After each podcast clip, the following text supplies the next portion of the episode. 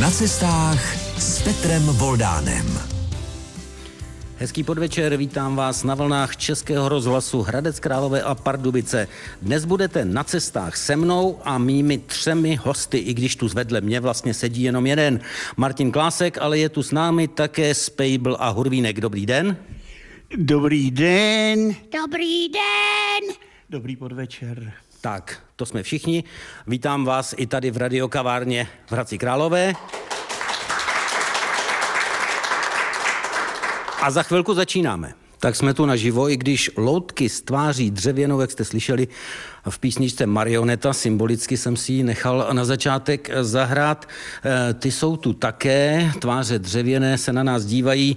Dnes budeme totiž cestovat s Martinem Kláskem, interpretem z Pejbla, Hurvínka. Dobrý den ještě jednou. Dobrý den. A také ale, já jsem se dověděl, nejen loutkář, ale i zpěvák, umělecký šéf souboru. Dokonce jsem kde si zachytil daber. Taky, taky občas dabuju nějaké ty animované záležitosti. Animované dětské. Animované filmy, dětské seriály občas a tak dál, takže to mám taky nějakou praxi. Ale hlavně sedí tu tři v jednom. Martin Klásek, Hurvínek a Spejbl. Takže nazdar kluci. Já říkám kluci, ale u toho Spejbla je to trošku vedle, že jo? No tak tomu Spejblovi bude za dva roky stovka, ale vypadá dobře, že jo, Spejble? No jo, já mám totiž výborného plastického řezbáře. To já můžu potvrdit a taky vypadám velice dobře na, na těch svých 2 a 90, že jo? Tak to vypadáte opravdu perfektně, kdybych se toho dožil. V takové podobě byla by to paráda. Mají proti nám výhodu, no. No jo, eh, jim tahne na stovku, mm. v loni jim bylo 90. Eh, jaké to je mít tak tradiční loutky? Eh, dá se říct si v krku, v hrdle. E, tak e, samozřejmě, e, když jsem byl mladý, tak mi to poměrně dělalo velký potíže vlastně z té hlubší polohy přeskakovat do té, do té fistulky, protože on, on, oni obě ty polohy vůbec nejsou přirozené. Jsou to, pan Kirchner vždycky říkal, že jsou to umělé hlasy, takže eh, člověk je musí umět vytvořit. Jo. Většina lidí má falzet, to je ta fistule, ale tu hurvínkovskou fistulku je třeba vytvořit. Prostě, jo. Já jsem to zkoušel vždycky tak, že jsem dělal buď třeba jako jazzovou trumpetu, nebo jsem si zkoušel tón houslí, udělat ukažte, kusou, ukažte. něco takového jako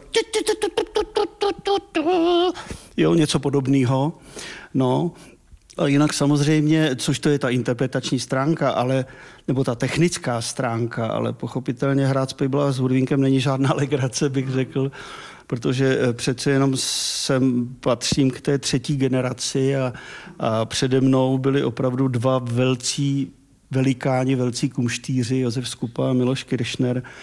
A opravdu vděčím za to, že jsem mohl s tím Kiršnerem těch 22 let v divadle být a pozorovat ho zblízka, jak vlastně na ty dva ušatce jde, jak vlastně, eh, jak jim vytváří to eh, ať už z, z, autorské nebo to herecké zázemí a, a jak si s tím umí poradit, takže to byly pro mě obrovské zkušenosti přebírat. K tomu se všemu ještě vrátíme a dostaneme. My jsme společně na cestách.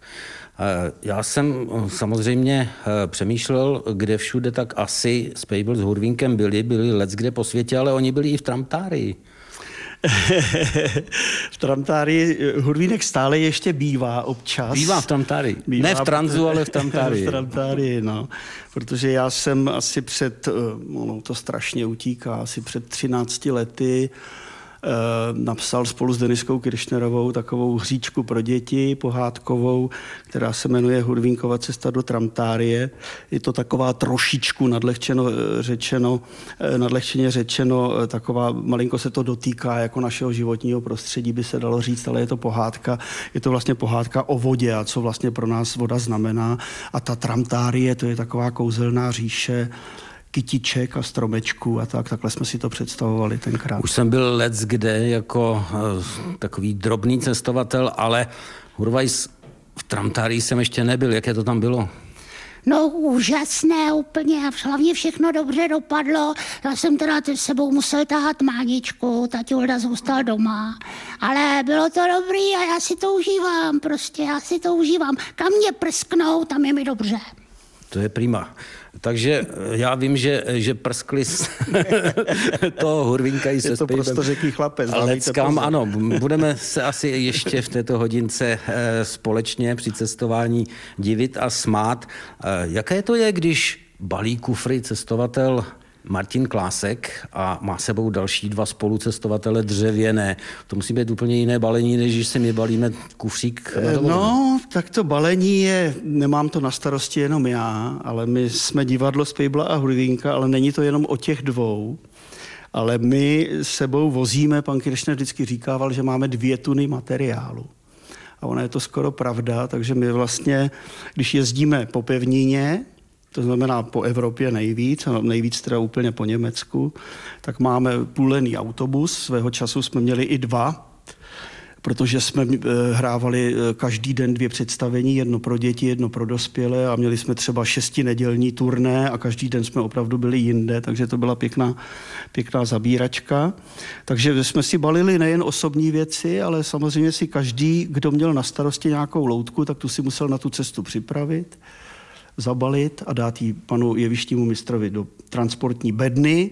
To se naložilo do autobusu, k tomu, k tomu zvuk, osvětlení, naše konstrukce, kulisy, no a už se jelo. Žádná legrace cestovat se s Pejblem, Hurvínkem, za to s Martinem Kláskem legrace je a určitě bude. Posloucháte pořad na cestách na vlnách Českého rozhlasu a my si zase na chvilinku zahrajeme. Krásně, pomaličku, jsme se po Semaforsku doloudali do pokračování našeho cestování s Martinem Kláskem. Vy jste mi vyprávěl, že jste Martin podle místa, kde jste se narodil, je to tak? Eh, no tak narodil jsem se skutečně v Martině, protože můj tatínek, eh, tatínek byl herec, vystudoval v Brně jamu, maminka byla baletka, nyní v důchodu samozřejmě, a e, tam se seznámili, maminka dělala konzervatoř v Brně, tatínek jamu, seznámili se na jevišti Velkého divadla v Brně. A tatínek, protože s maminkou randil údajně, tak nechodil na ty vojenské cvičení, takže ho dali na dva roky na vojnu, ale protože byl herec, tak se jim e, hodilo, že je herec a dali ho do armádního divadla Martin. A maminka už v té době byla v pokročilém těhotenském stavu, takže mě tam porodila a bydleli jsme v Martině, v divadle přímo v Malírně, takže tam se vždycky zatáhla prý taková plenta, oni tam malovali kulisy a my jsme tam bydleli. Jo, a táta chodil na jeviště hrát. Ještě, že vás Eh, ne, neodveleli, lépe řečeno tatínka, že nedali do Šariše třeba. Vy jste se jmenoval, probo. No a já jsem právě, když jsem byl malý, tak jsem se ptal tatínka, říkám, a tati, a já se jmenuji Martin, protože jsem se narodil v Martině a táta říkal, no, no, no. A já mám ještě o rok starší sestru a říkám, a proč se teda Danka nemenuje Hradec Králové? Protože se narodila v Hradci Králové, tak by se měla jmenovat Hradec Králové. No a jsme zase doma, jsme zase v Hradci Králové, nejenom v radiokavárně, ale i na Vrnách eh, Českého rozhlasu Hradec Králové a Pardubice. Cestujeme teď zrovna v čase s Martinem Kláskem, ale když jsme se dostali do toho Hradce, vy tu nejste tak úplně v neznámém prostoru. No, já jsem tady byl na vojně. Já jsem e, v, v, v letech 1977 až 1979 byl na dvouletý vojně. V přijímači jsem byl v Brně a potom mě dali vlastně sem. I když tomu ještě předcházelo takový, že jsem byl na, eh, ve vojenském tajném útvaru, kde jsme hlídali sovětské rakety na západě a já jsem zjistil, že vlastně to je tajný útvar. Byl jsem tam čtyři měsíce nebo tři měsíce a tam se nesmělo po absolvování toho pobytu 8 let vyjet do zahraničí. A my jsme s tím divadlem pochopitelně jezdili do zahraničí. A já jsem říkal, prosím vás, ale to není možné, co já budu dělat, teď vy mě úplně zničíte. A e, pan Kirchner tenkrát prostě urgoval někde tam asi ministerstvu národní obrany, nebo já nevím. A skutečně se stalo, že mě převelili do Hradce Králové. Radši, aby Hurvajs něco nevykecal. Aby Hurvajs něco nevykecal. No a já jsem potom přišel z vojny a hned druhý den jsem jel do západního Berlína. Ale tady v Hradci jste byl na letišti zase. A tady jsem byl na letišti v Hradci, ano, tady jsem byl těch, já nevím kolik, 18 eh, měsíců, nebo tak jsem byl tady na letišti a byl jsem ve strážní četě a hlídali jsme tady... To už jste byl blízko u cestování. Tryskáče. To už jste byl hodně blízko u cestování. No. My jsme se bavili o tom, eh, jak balíte kufry Kam všude Hurvínek balil už kufry po světě? Protože vím, že už mluvil spoustou jazyků. Mm-hmm. Vy sám, jestli se nepletu, 14. Mými ústy promluvili 14, eh, ústy pana Kiršnera 18, eh, ale celkem tedy 25 různými světovými jazyky, což je docela unikátní věc, protože pan Kiršner razil to, že vždyť jsou to slovní klauni, tak ten divák jim musí okamžitě rozumět, co říkají a ne čekat na to, když něco přinese překlad, anebo dneska by se četly třeba titulky, ale ono to tak nějak není úplně ono. A hlavně eh, to divadlo hned získá body u těch diváků, když přijede a osloví je jejich rodným jazykem, byť s akcentem. Oslovme nějaké zahraniční posluchače, i když e... jsme eh, v Hradci Dobře, a v tak třeba vám řeknu, že Hudvínek, že se takové jedno představení jsme měli právě do těch exotičtějších zemí, Eh, že jsme dělali takové loutkové reví, takže tam byly promluvy hlavních figur, ale k tomu bylo spousta různých hudebních, vizuálních loutkových čísel marionetových. No a na začátku Hrvínek přijel na koloběžce, později jezdil na skateboardu taky a, a objevil se na té scéně a začal na ně mluvit česky. Dobrý den, šlobrdíci a šlobrdínky, já jsem z Prahy a jmenuju se Hurvínek. No a teď Hurvínek viděl, jak oni na něj koukají s otevřenýma pusama a vůbec nic nerozumějí. Tak tohle bylo třeba v Amánu, v Jordánsku a řekl, Ajej, tawaka tu nakunta láta v hamunna nila maukali mukumbičikia. A oni nám... už rozuměli. A Teď jste nám nadávala, nebo jste se představil?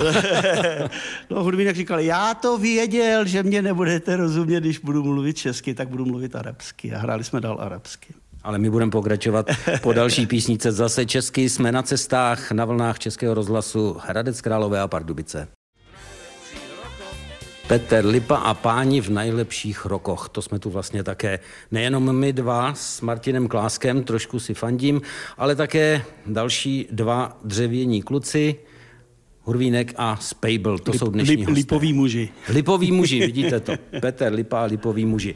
Já mám teď pro vás trošku překvapení. Mm-hmm. Můj kouzelný cestovatelský kufřík skýtá, ský, skrývá Hurvínkova kámoše, možná mladšího bráchu, no, nebo staršího, co říkáte? Já bych řekl spíš staršího. No, to je někde ze starožitnictví, ne? To, to není. Krásný, ne? Údajně je podle lidí od vás divadla z produkce která vyráběla hurvínky pro pana Skupu Aha. a tohodle měl pan Skupa přivést do Ruska ruské překladatelce hurvínkovských děl. Aha. Eh, že je starý, to mi potvrdili u vás, že má zelené kšandy. Vy o tom víte No víc? jistě, ano, ano. Eh, já jsem to ještě zažil, když jsem nastoupil do divadla, tak Hudvínek měl jenom zelené kšandičky a modré kalhotky, ale někdy kolem roku 76 asi bych řekl, Eh, jsme natáčeli něco v, v televizi, tehdy v československé televizi, nějaký hudební pořád a tam vymýšleli něco, e, nějaký taneční číslo s hudvínkem a já nevím, s, s nějakým zpěvákem a najednou zjistili, že, e, e, že to chtějí dělat v takovém, jak, jak se říkalo, v blue boxu, to bylo to modré pozadí, že jo, a do toho se potom vklíčovávali zase jiné pozadí obrazové. No a ten hudínek ty modré kalhotky se jim v tom ztrácely, takže on, on byl, byl bez kalhot, on byl nahatý. On Tenhle je má nic. zase prožraný od No, no, no. Tak tam narychlo přešili ty kalhotky na šedou barvu a protože ta zelená jim dělala taky neplechu, tak uh, od té doby má hurvínek takovou barvu. To tady na tom větším takovou vidíme. tmavou červenou, my, my říkáme bordeaux asi, no. Tak od té doby to tak má. Takže se kluci můžou pozdravit. Takže... Ahoj, no ty teda vypadáš. Já vypadám líp než ty náhodou. No, tak se tady nehádejte, jo? Tak, to byla taková malá hurvínkovská... Hurvínkovská vsuvka do našeho cestování s Martinem Kláskem. Neříká nic. No co by na to mohl taky No co bych říct? taky na to mohl říct, najednou vidím dvakrát, no. Vy jste vlastně, eh, kdy jste poprvé zkusil mluvit jiným hlasem než svým?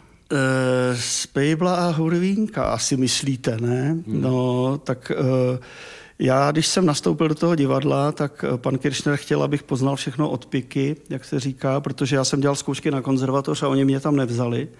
Takže jsem měl takovou, takovou pauzu Nevzali mě ani na gymnázium, musím přiznat, tam jsem vyhořel z, z, z nějakých zlomků z matematiky. Takže, to se vám nedivím. Tak, no, no, no, ale pořád jsem tíhnul to, k tomu divadlu, protože jsem z divadelní rodiny a jsem věděl, že prostě u divadla skončím. Jo.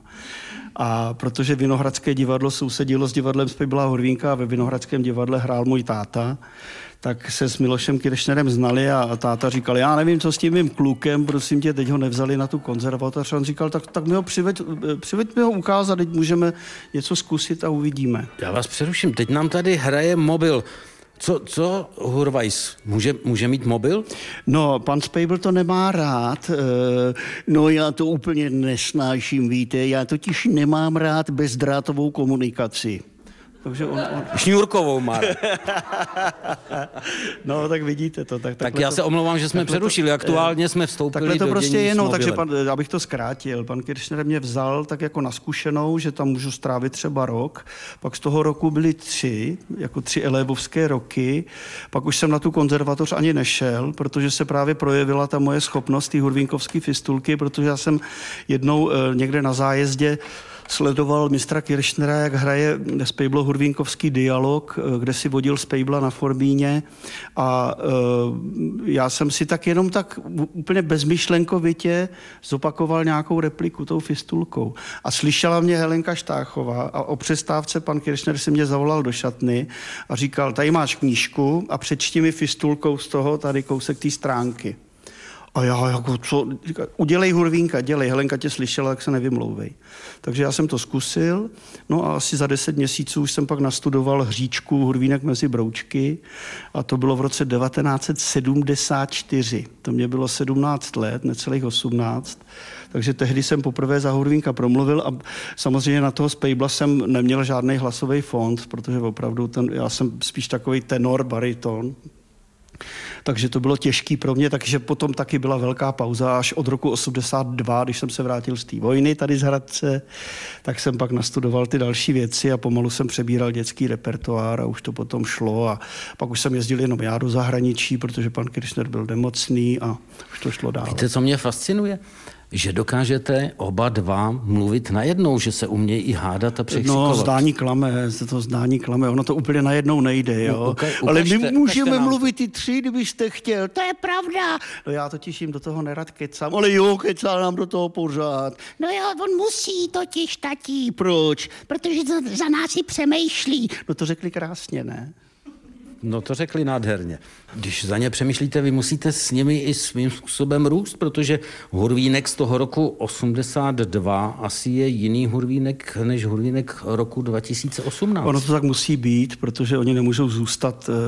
Uh, oni jsou prostě vždycky typy, jsou, jsou, jak bych to řekl, jsou, jsou typy té doby vždycky té současné doby, protože jinak bychom je ukládali do takového pomyslného hrobu a stan, stal by se z nich anachronismus a vlastně nějaký prostě starý přežitý typy a to my nechceme, protože jak by se pak ty děti, když koukají na Spejbla s Hurvínkem, s nimi stotožnili, nebo jak by mohli říkat, ten Hurvínek je skoro jako jeden z nás, jenom třeba víc zlobí, ale musí zůstat sympatický, nesmí být takový dareba, který by dělal věci, které se dělat nesmějí, že jo, ale může tak trošku rozšťačit, ale musí třeba při nejmenším používat stejný slovník, protože jazyk se taky vyvíjí, že jo, co si budeme povídat. Počkejte, současný slovník, to je někdy dost No já drsné. nemyslím, eh, nemyslím slovník někde na ulici. Ho, někde, to přeci někde, nedělá. Někde věc. po hospodách, ale myslím součas, současný slovník. Současný slovník, to znamená, nemluvíme tak, jako se mluvívalo, co já vím, v 50. letech nebo v 60. letech. Už dneska všichni mluvíme trošku jinak. My mluvíme o cestování, jak cestuje Martin Klásek, Spejbl a také Hurvínek a budeme pokračovat za chvilinku opět na vlnách Českého rozhlasu Hradec Králové a Pardubice. Marii Rotrové vyšla hvězda, my tu máme také hvězdy, hvězdy loutkářského nebe. Mimochodem, to loutkářství je u nás hodně populární a historicky eh, velice úspěšný obor. Je tomu tak pořád doteď? No, um, Já bych neřekl. Jsou u nás samozřejmě loutková divadla, profesionální loutková divadla. Eh, téměř v každém větším krajském městě je jedno eh, divadlo, ale já bych řekl, že ty loutky jako takový jsou trošku na ústupu. Eh, není to jenom v poslední době, ale ta tendence trvá léta, protože ono je to docela obtížný vlastně, když to vemu jenom o ty výroby inscenace co to dneska stojí za strašné peníze, vyrobit jednu loutku a to nemluvím o těch dekoracích a o těch dalších věcech, takže je to docela náročný. A bohužel třeba, i když to vemu konkrétně na naše divadlo, kde ta specializace těch marionetářů, to je prostě výsostná věc a bohužel se to uh, detailně nevyučuje vlastně na žádný umělecký škole. My nemáme školu. Máme, máme, máme samozřejmě, máme DAMu, na té je katedra alternativního a loutkového divadla a bohužel k té marionetě se tam dostanou ty studenti třeba jeden semestr, protože těch eh, oborů je víc že, v tom loutkovém divadle, takže se k tomu dostanou velmi okrajově. A ta marioneta prostě, to my říkám, to je královna mezi loutkama, ale prostě je to trošku taková virtuózní práce, takže je to malinko jako s hudebním nástrojem, že pokud v tom chcete být opravdu dobrý, tak, tak tomu musíte věnovat eh, prostě spoustu, spoustu času, ale to ještě neznamená, že když zvládnete tu techniku, že z vás, že z vás bude výborný loutkoherec, protože tam ještě nastupuje i to herectví, protože, jak se říká, že se pozná dobrý herec, když vlastně umí zprostředkovat ten vnitřní pocit, udělat tu figuru, prostě psychologicky to stvárně a tak dále, tak u toho vedení těch loutek je to maličko okrajově podobný, protože i do těch loutek se jakýsi vnitřní pocit eh, vklínit taky dá. Má loutka duši podle vás? Uh, já myslím, že se to snoubí s tím interpretem, teda, jo.